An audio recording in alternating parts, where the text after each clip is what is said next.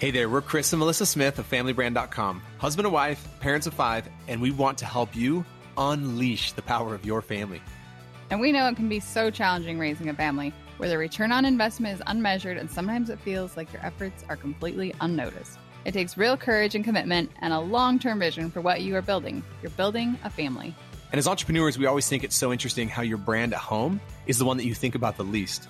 But at the end of your life, it will be the brand that matters the most. And look, none of us want to wake up one day feeling like, man, we missed it. Like we missed this opportunity to create something really amazing as a family. So, what you can expect from us are actionable tips and strategies that you can implement in your daily life to become a better parent, a better spouse, and to build a stronger family. The world needs strong families now more than ever, and it starts right here with your family. Welcome to this week of the Family Brand Podcast. This week I have a super awesome guest, Sky Fagrell and he's here. We met initially. Well, first of all, welcome. Thank you for Thank coming you. on to the podcast. Totally. So we met initially. Well, I don't even know if we met actually. We used to go to the same gym in Gilbert and had seen each other. And then after I after we moved to Hawaii in like late 2020, guy wrote a book. So he reached out to me wanting to send me a copy. And Sky's just awesome. He's been an awesome person to to talk with um business and he's all about family. So we're here to have a conversation to go deeper about what he does with his family and a little bit of his expertise share that with you today. Awesome. Yeah. And I, just to piggyback on that idea of when we first kind of met, you know, it was really, I, my wife and I worked out together. Chris and Melissa were working out together and it was just kind of like you see those gym friends, you know, that you don't really know, but like kind of wave to or nod to, or you, you see them doing that. And I always thought it was really cool. And my wife and I, you know, we were there as well. And, uh, and then another friend of mine, actually Curtis Cook, you know, mentioned that he knew you guys. Oh, yeah. When she moved to, um, to Maui. Was it Maui? Is that the island you were on? Oahu, technically. Oahu. And anyway, so I just, I saw that he was doing some work and kind of made that connection. And then I just love what the family brand is about. And, uh, there's a lot of crossover with what I believe in and try to share with people. And, so yeah, I totally reached out and uh, was fanboying the show and hey, what's going on? And, and excited to excited to be a, a guest today for sure. Okay, let's dive in. Tell us about about your family and what you about your family and what you do professionally. Yeah, let's hear it. So I I live in Arizona and uh, I've been married over it'll be 22 years this December and um, we have four kids. Awesome. Jackie and I met at school, and uh, she's an Arizona girl. We met up in Utah, is where we are going to school. And um, at the time, I was studying. Um, my, my major is actually in art. I'm a visual arts major, and my minor is in coaching and teaching physical education. And I was also taking some religious education courses at the time. And at graduation, I got hired to be a religious educator and uh, got assigned down into Arizona. And so we brought our family down here, and uh, I've been in that world for a, a, lot of the time. But while I was actually there at school studying this, uh, you know, getting my minor in in teaching and coaching physical education and uh, studying these religious edu- education courses, I had an idea that has really just kind of started as a small seed and just kind of grown and to what I'm doing now, uh, more and more uh, as a full time um, consultant. But I, I had this idea that the principles I was learning in the physical education department, you know, about measuring, you know, calories in and calorie out, calories out, and mm-hmm. adding weight to bars and overcoming plateaus and all these kind of cool physical fitness principles would also apply if someone wanted to grow spiritually or help their family grow spiritually. And uh, in that spiritual realm, the things aren't usually as measurable or quantifiable or as people just struggle with trying to you know, really put a number to it or, or figure out, have I grown or where am I, where's my family at with, with our spiritual strength? Mm-hmm.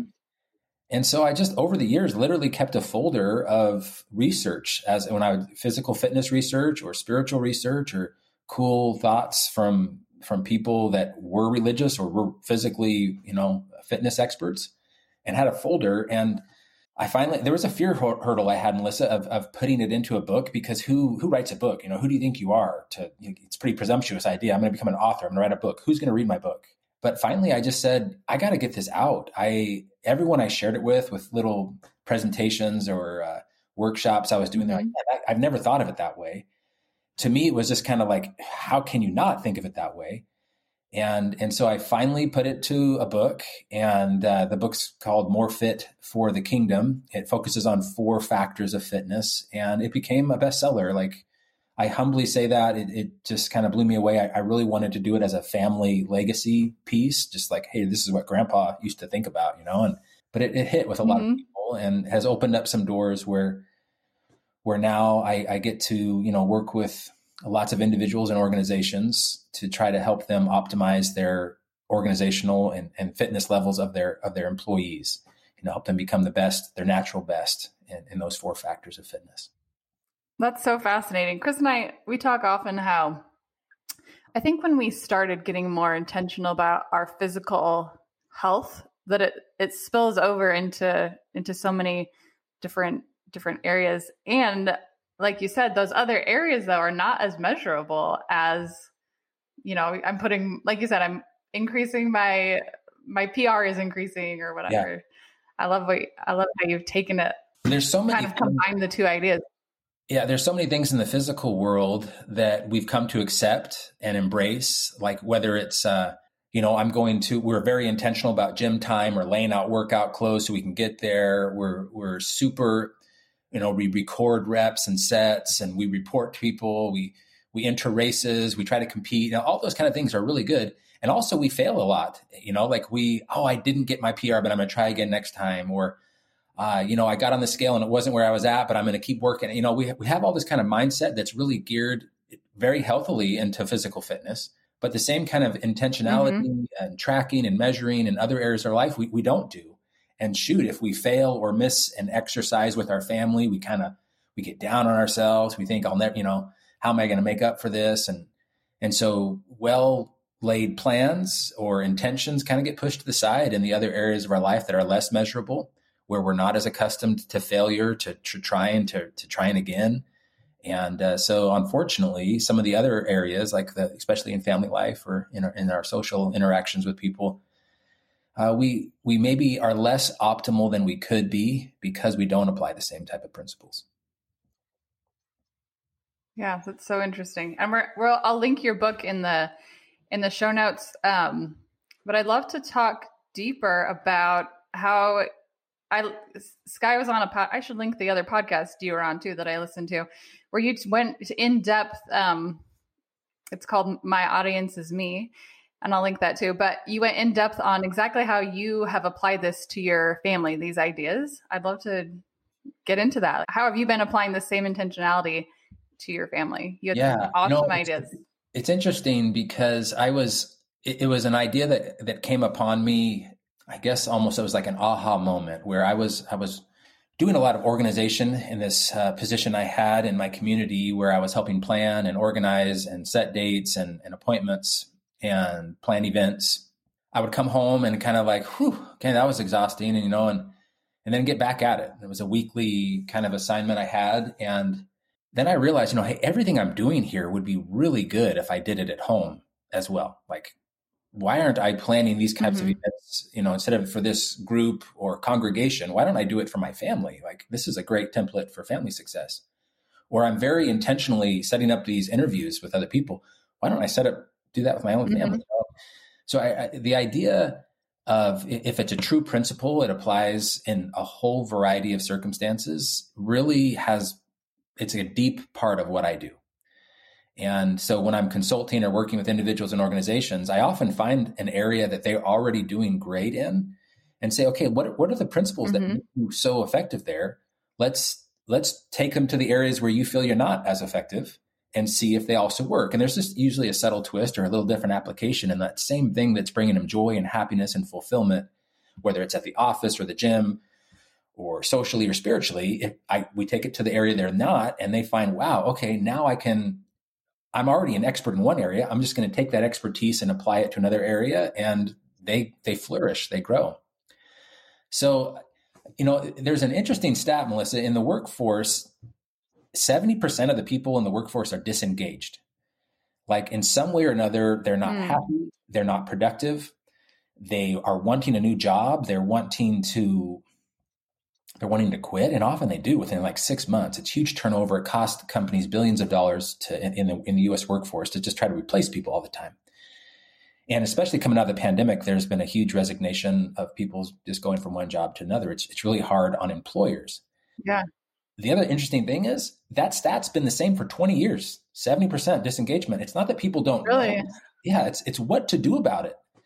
And if mm-hmm. you think about that, taking it out of the business world for a minute into families, I bet a lot of the people listening to this feel like, man, I wish my family's engagement was higher or their productivity was higher or that I was retaining. There's so many parents that feel like I'm losing kids. You know, they're going a different direction or they're not wanting to be at home. And that that can really be hard on our hearts. We talk about the big cost to organizations. Well, the number one organization in our life is our family. And we all want to increase engagement, productivity, and retention of those people we care most about. So I look for principles that could apply that these companies have spent millions of dollars to try to overcome disengagement and say, hey, mm-hmm. that same thing work in the family? Not to try to make the family a business. Like that's not the idea. I don't want some like cold hard boss and you know that kind of thing, but just to say, hey, they've they've tapped into something. They've spent all the money on the research. What are the things that are working there that yeah. I could take into the family? So that's kind of a prelude to totally like those things. Yeah. So you want me to give you one? Yeah, I love how. Yes, well, and I totally believe what you're saying. Um, there's an article that I had read that first kind of had me think about this, and it just said that building strong teams like that the research is there like governments spend a lot of money wanting to build you know researching how do we build strong teams. Like you're saying corporations spend the money like how do we build strong teams? So i think it's really cool that you've really done the work to take the that information and apply it to your family. Yeah. Hey someone else has already done the research for me and so i just believe it and and so the things I'm going to share with your guests today, and I know you guys do such a good job with your work on this, like I'm going to give you maybe some principles and kind of an outline of how they work in maybe the business world, uh, just a very general one. And even maybe how it's I've tried and struggled to apply them in my own family. As Jackie and I have, you know, we we have four kids. One's in college, you know, so I have a 19 year old, a 17 year old, a 14 year old, and an 11 year old. So we have a wide variety of kids too. And uh, yeah, maybe some of these work great and maybe you're already doing them or maybe they'd be a good thing to try. So, you know, one of the first things I, I would suggest that would be good for for all families to do that that organizations do is to have like a clear purpose, a family mission statement, you want to maybe call it. And that would be something that would, you know, mm-hmm. define the company's purpose in being. It's it's what the company is trying to accomplish and how they plan to do it. And it, it would be something that a company would want everybody in the organization to know. Like Nike has a motto, just do it, but their their purpose or mission statement is do everything possible to expand human potential. Google to organize the, the world's information and make it useful and accessible to everyone. In my consulting company, More Fit for Life, uh, my purpose is to create a culture of optimization in the lives of all individuals and families. So it's a it's a statement that really helps bring everyone. It's kind of a big picture. Um, it's it's like a vision, and I talk about that too. But this is just more like here is our our purpose. Like our family, we have it's more of a motto, but ours is to stick together, and that really helps us when like us we have a son that's pitching or a daughter that's at the plate or someone's in a tennis match and, and maybe mentally it's tough. We say, hey, stick together or we're at the dinner table and things are going sideways and we'll just say hey stick together. It's a sermon in a sentence and it, mm-hmm. it really helps us to kind of recenter on what we're about as a Fagrell family. We want to stick together.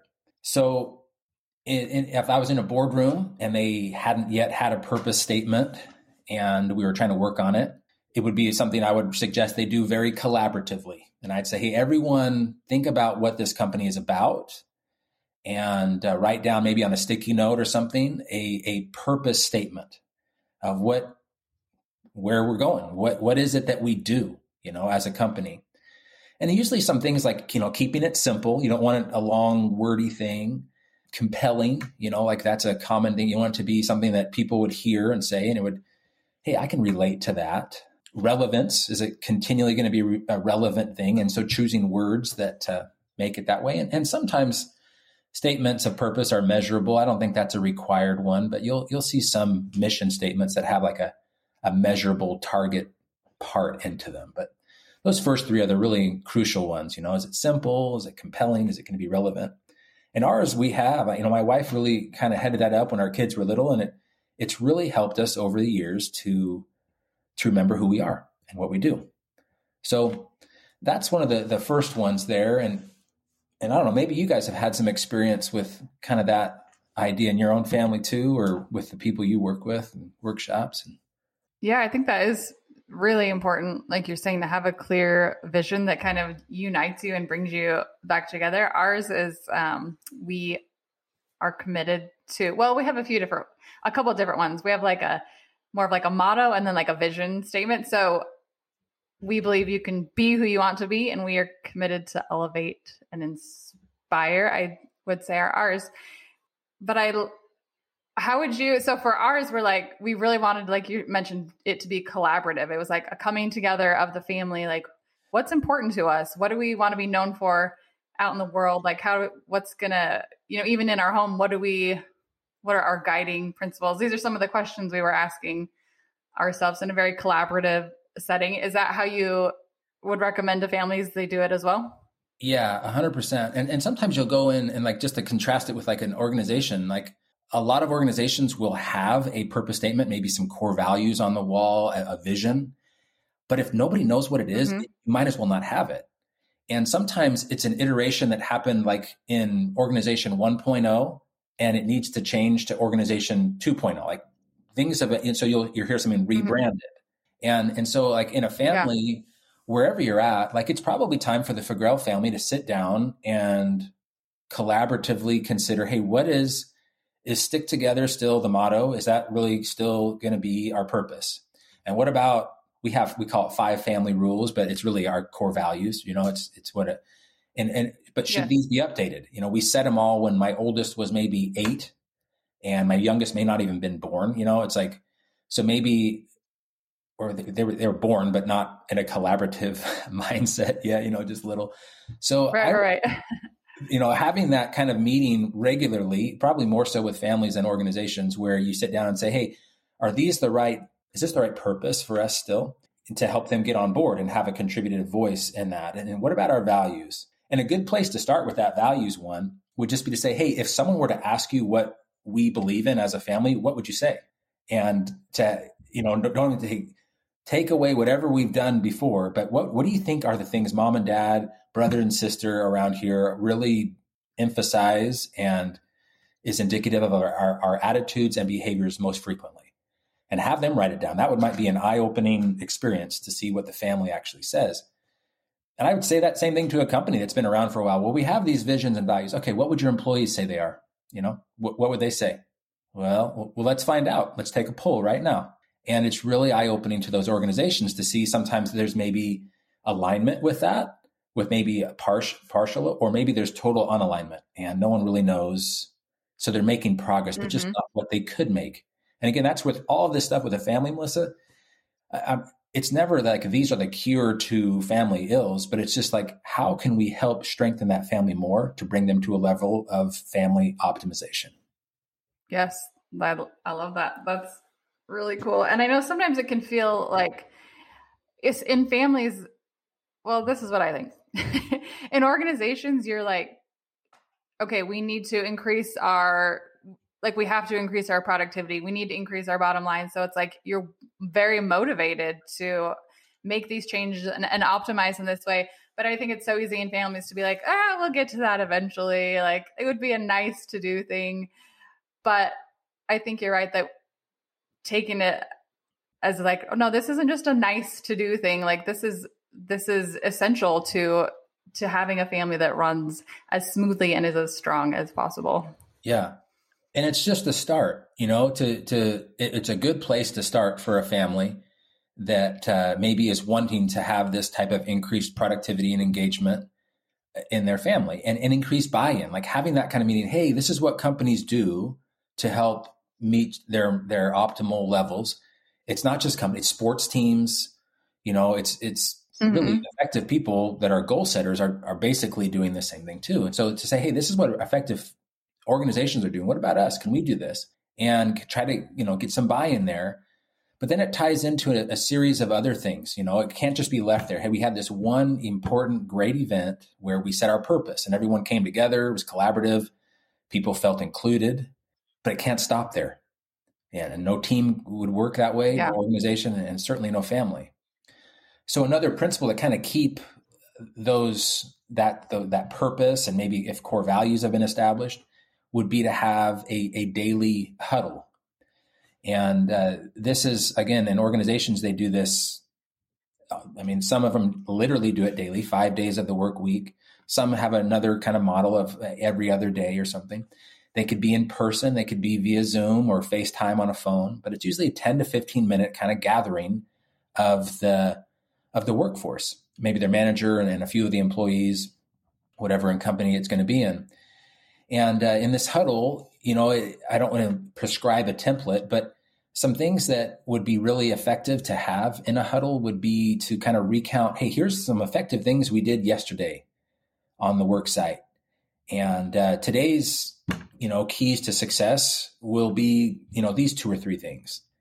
And uh, if there's anything that we've been stuck on, any hurdles that we have today, any things that we're really struggling with, now's a good time to bring that up to the group so that we can collaborate as we go our separate ways and work on our projects to this end.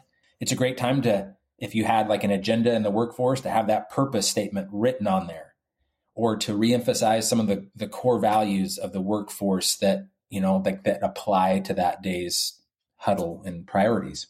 But you can see how this could a- apply in a family, you know, where a family met, whether it's morning or night or midday, whether they connect around a dinner table or the family room or even sending texts, but to have a regular check in where positive things are communicated, where things that need to improve are communicated, where important events are talk, talked about or, or celebrated there, where people know there's going to be a check in, a huddle to kind of reinforce the purpose, the vision, and values of the family and you know celebrate the wins that they've had so that's a that's a practice that can can be done really easily without a whole lot of preparation or time, but just a regular reminder, hey, here's what we're doing. That helps individuals and organizations a lot to to get to their natural best. When have you found just for your family personally is the best time for you to do your huddle? Man, well, first thing is implied in your question is that I'm doing it so effectively and so regularly, right? And for all your, for all your guests to know, I mean, if if Jackie and I have something that's been successful that we've done, it's just been to, to be consistent in trying. Mm-hmm. And uh, we, uh, we do our best to, to try them. I, I think we, we have at times we've done them in the morning and that, that catered really well until the latter part of my older kids' high school time, because then they started going to zero hours and stuff and just getting the kids up mm-hmm. and having a huddle where in our case, there was meditation or prayer and and scripture study that was included in that huddle. Now we kind of do it at dinner time is the time where, and, and my wife, to add part of our huddle, she got a list of questions in a little question box and she'll try to pull out a, just a kind of a get to know you type of question that we've added into our huddle that we do at the dinner table. I have a daughter that's in college. And so for part of our connection time we send out as, you know it's probably only two or three times a week but we try to include a, a, spiritual kind of motivating collaborative hey what do you guys think about this truth and so even when she's off at college she's seeing it and is part of it and can contribute to it as well so in short melissa we've we've just had reiteration over reiteration whereas in the organization the business world it would probably say hey have it at 7 a.m every day be very consistent I would encourage families likewise to be as consistent as possible, but there's probably more flexibility that's going to be required in a family scenario with the ages of kids and and just trying to to make it mm-hmm. happen for each family. Yeah, I'm so I'm so glad that you that you emphasize that point that it's not it doesn't have to be perfection, that it's not like, oh, we missed a day like ah, it's like, yeah, just let's just try again tomorrow and we, maybe you miss another day and it's like it's okay. Just like yes. keep trying. Re, you know like you said reiteration after reiteration. Totally. But i think the the win is in the try. A hundred percent. And, then, and that's again that's something that we're in family life or social settings. People are so tough on themselves. Whereas in the business world if they miss the huddle no one's losing sleep about it. No one's thinking well my business is now going to tank or if they missed a day at the gym like the athlete shouldn't think well now i'm you know, I, I'll never be successful again. It's just part of life. And we, we know in those other areas to get back at it. Sometimes clients I have, individuals, families, organizations, when they hear about these kind of strategies and they go, well, I know there's going to be some times where that's just not going to work. They then say something like, since I know I'm going to have to change it, why even have a structure to begin with? And and that's a real stumbling block sometimes for family. Oh man, there's so much going on. I'm so busy. I know that that structure is going to have to change two or three times each week. Why even start? And and I think that's the answer because if you don't have a structure, it's not it's probably not going to happen at all. And so, yeah, it may only mm-hmm. happen. You hoped it would happen five, six, maybe seven times a week. If you don't have a structure, it's probably not happening at all. So, two or three is actually quite a bit of an increase to an overall objective that down the road that is adding a lot to your family over a year's worth of effort of maybe only getting two or three of those in a week or one or two in a week. That's a lot better than zero a week. And so having that target of, hey, we're going to try this, and then a way to measure, hey, did we get to where we wanted?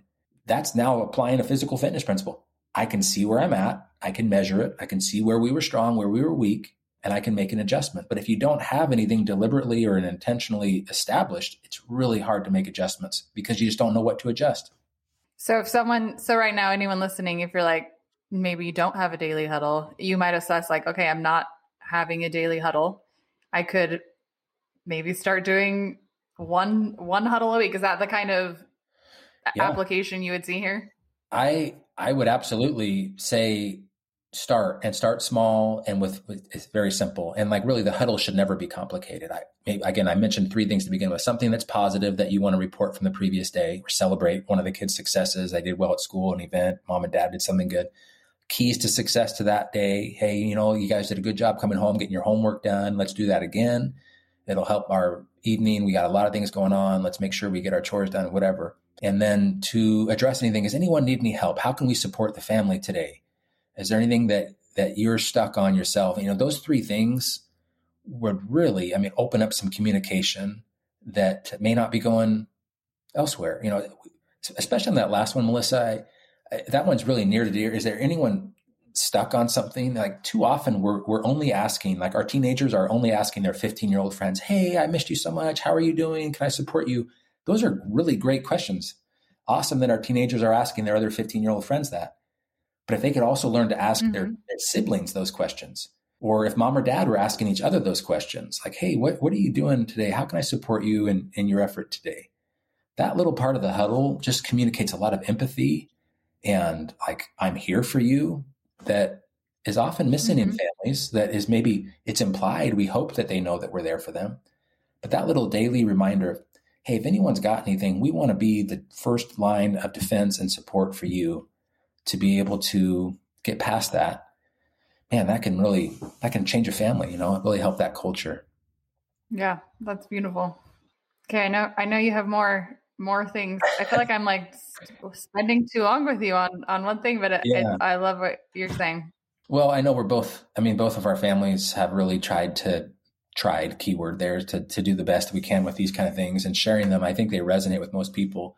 You know, and just moving forward too. I, I love how you already brought it up. Like this is not either of us touting like how successful our family's been. I mean, uh, the Fagrells, we function on a high level of dysfunctionality. Okay. And we're just trying. and I know recently on your guys' podcast, you mentioned that coming back from the islands here to Arizona, there was some of that dysfunction that happens. And like, I, uh, these aren't again any kind of cure all, but they are things that will help strengthen. And, uh, you know, to go along with the other two, you know, having a purpose, having a huddle, I think helping family members set goals can really then help them individually. And when you have that huddle and you're saying, how can we support you? If they have goals and objectives that they're individually working on, then they can have some very much actionable, reportable things like, oh man, I, this is my goal I'm working on. I'm, and I'm struggling, and that just might make it a more reportable, literal thing that you could help them with their personal goals. And so, like in my book, I created my own goal setting system that I had found not only helped me, but there were, there were some gaps in some of the common systems people use. And uh, you know, I, if anyone wanted to DM me, I'll just send you the list, or you don't have to buy the book. But I, I base it off of MORE-FIT. It's an acronym, kind of like if people done SMART goals. It, there's an acronym for mm-hmm. each letter of SMART goals, and, and MORE-FIT as well. I won't go through all of them here, but one of the one of the letters, and there are t- a couple of them that I'd like to share that I think that people people often struggle with, and then it it causes them not to set goals at all.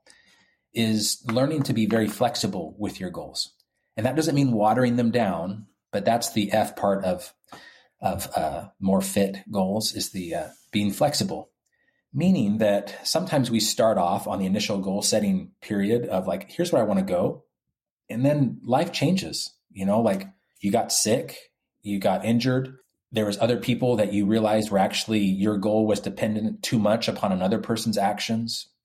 And so now we have this stage where we've set a goal that we really want. We've already kind of hurdled that idea. Is it something I want to do? And I, am I, am I, is it, is it my goal, not just my parents or a church leader or something? But we've set that, but now we've realized that something has to change too often people just disregard the goal altogether and stop working on it because oh man.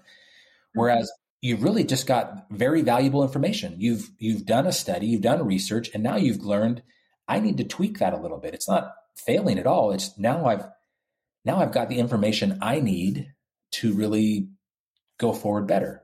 In my book i, I write about a lady that i think really encaptures uh, this idea diana nyad. She's a swimmer and she did this amazing over 100 mile swim from Cuba to Florida. And it took her five wow. attempts to do it, like just incredible.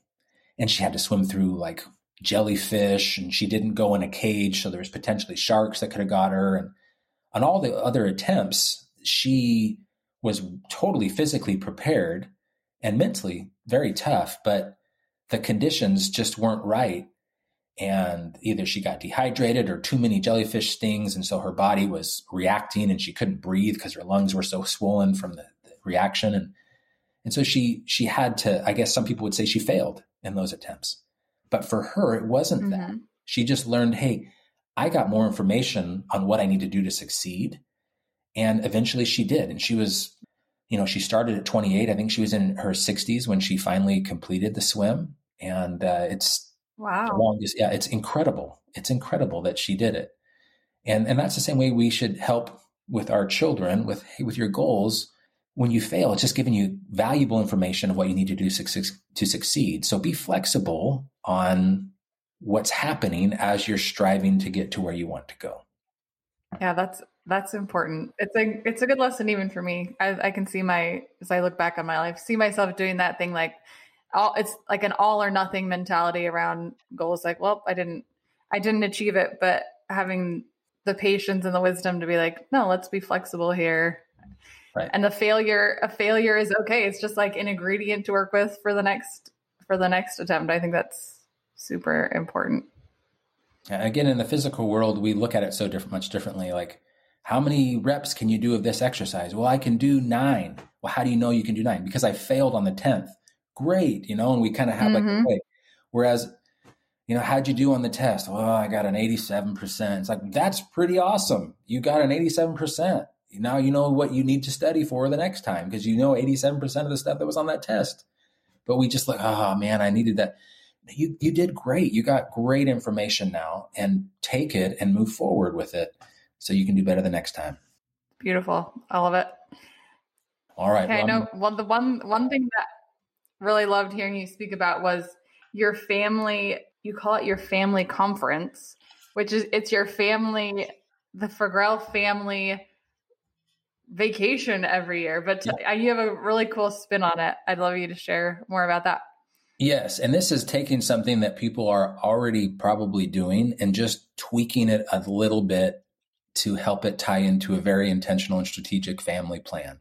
And so we uh, a bunch of years ago jackie and i decided to have family conferences we were both involved in planning conferences for our congregation, for youth to go to, and we had food laid out and meetings and planning and getting all kinds of collaborative ideas and and uh, whew, then we come home, man, that was really great. And then we'd go on a trip and do none of that. You know, there wouldn't be a T-shirt, there wouldn't mm-hmm. be a mm-hmm. hat, there wouldn't be a theme, there wouldn't we wouldn't invite our kids to share anything at all. And again, that thought of, hey, if it's a true principle, it should apply in a wide variety of circumstances. And so we just said, we, we're already going on this trip. We're going to do this little thing. It doesn't have to be elaborate. It could just be a day trip. It could be a week long trip, whatever your, your family may be already doing. And I guess, I guess I would say, Melissa, if families aren't having trips, I would say try to figure out a way to work that into the budget to have some sort of family getaway. But on that, we would then say, hey, with our purpose to stick together, what could be this year's theme? And so, like our most recent one, we went to Sedona, Arizona, and our theme was to uh, to do hard things. And one of the hard things we felt like we needed to work on as a family, like my wife and I, as the executive committee, kind of got together and said, "Hey, we need to work on the hard thing of saying I'm sorry." And learning to say it. Mm. Like had, most people don't ever learn have a training lesson on saying that, but we expect it. Hey, learn to say you're sorry and mean it, and and how to give a heartfelt apology. So we'd studied Brene Brown and, and some of the guests she'd had on her show that had talked about it, and then we gave some of that research to our children and uh, and said, hey, while we're up in Sedona, we're going to do hard things, scary things, like we're going to go on. Uh, a, a high ropes course and we're going to go on a, a jeep tour on this like really tough terrain and and we're going to do some of these fun activities that we would have normally done on a vacation anyway but we're going to tie it into this this theme. Our family purpose to stick together to do hard things.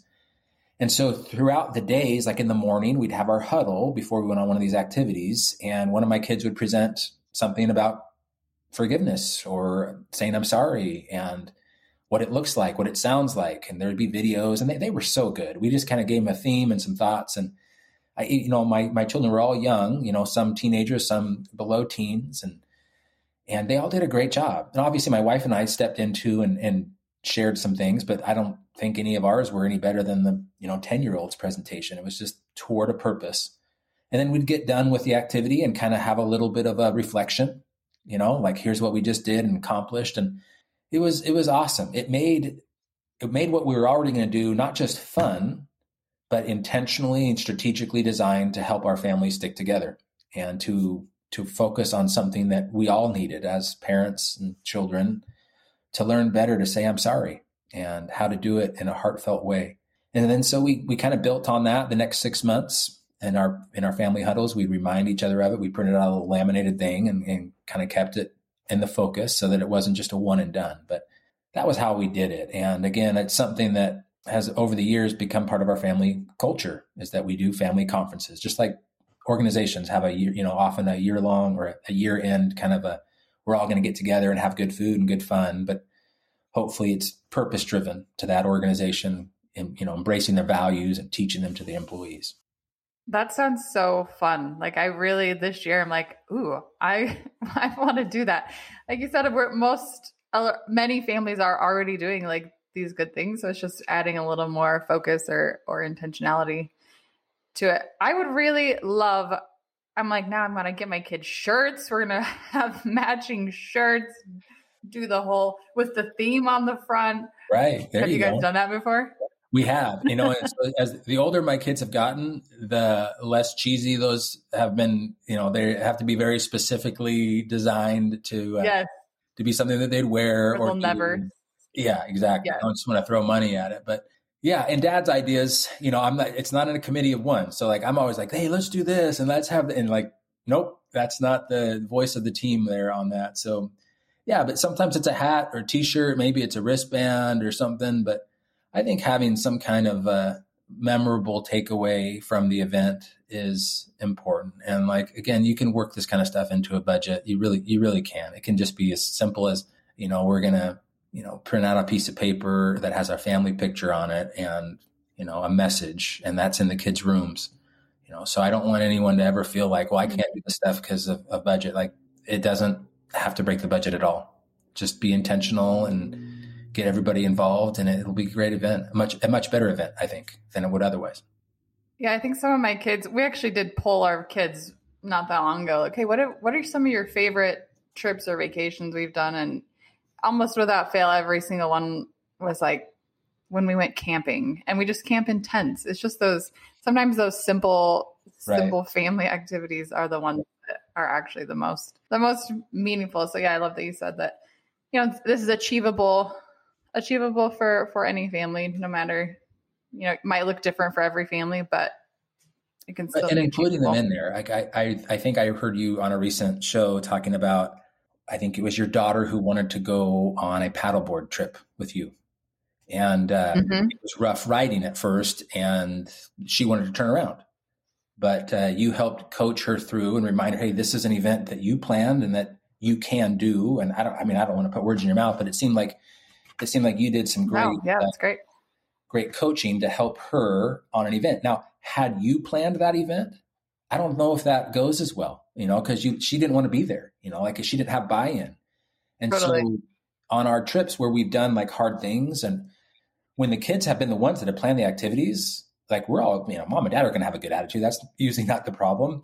So like, hey, this is something you Mhm. guys plan. Let's let's go get into it. And uh then it's nice afterward to be like, hey, what a great event that you helped plan for our family and help lead and teach on. And they have a real sense of, of leadership. And uh, that becomes, that's, that's, that's huge to give one of your children that opportunity at a young age to help plan and carry out a family event. Yeah, so it sounds to me like you and your wife kind of decide like, okay, this is what our family could use as a as a focus now, and then as far as like the supplemental activities and maybe even the destination, that that's where you're bringing everyone together and working out the finer details in that way. Yeah. And, and I would say the younger they were, the more executive planning we've had. The older they've gotten, the Mhm. more we've tried to include them even in the like, what does our family need part. So Mm, again, and like I'm not trying to gloss this thing over like we've done it great, and I mean we haven't. We've we've done it consistently. That's what we've done, and they've been our kids like them. You know, recently my daughter called home from college. I'm doing this paper. The, the assignment was like a family culture paper, and she's like, "We have to share something that we've done that's a memorable cultural event." I'm like, "Well, what do you think that is?" And she's like, "I don't know." I'm like, family conferences and she's like oh yeah that works perfectly you know and and then so she was able to Yeah.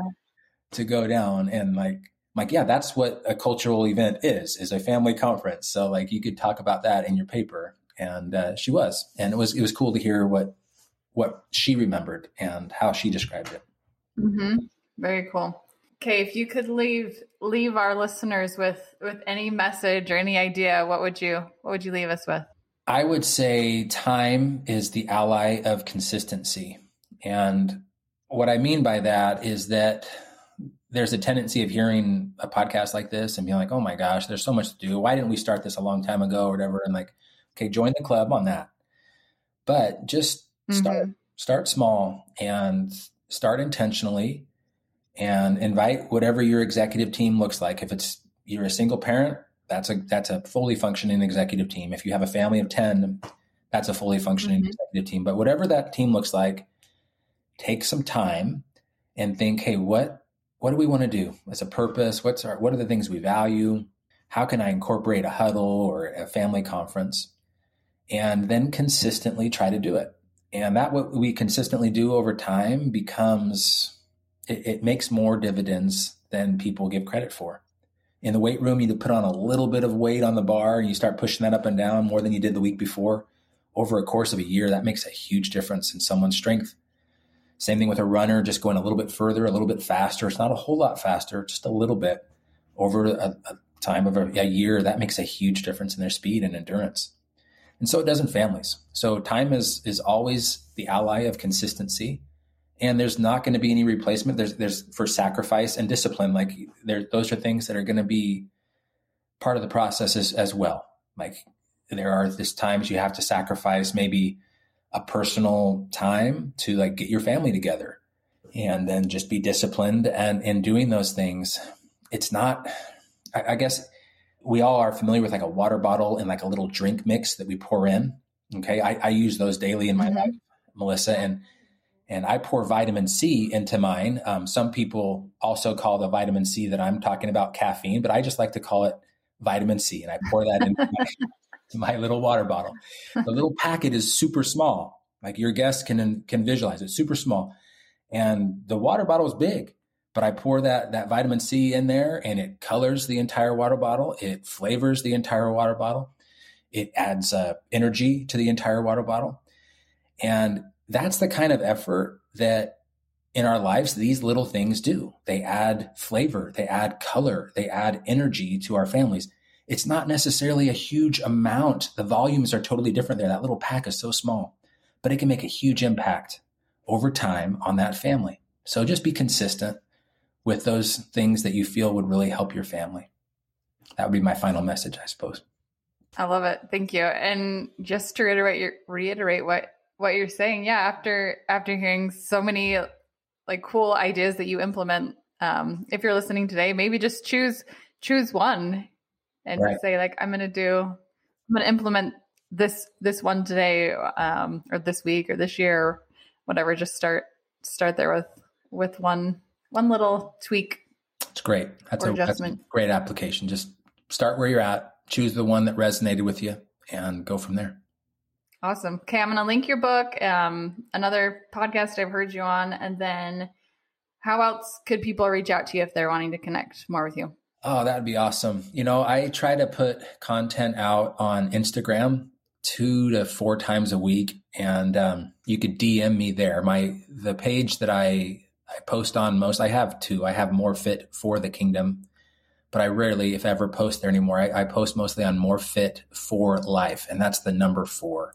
More Fit for Life on Instagram and also on LinkedIn. Sky Fagrell on LinkedIn. I post maybe just expanded text or uh, information there on the same things I'm posting on at More Fit for Life.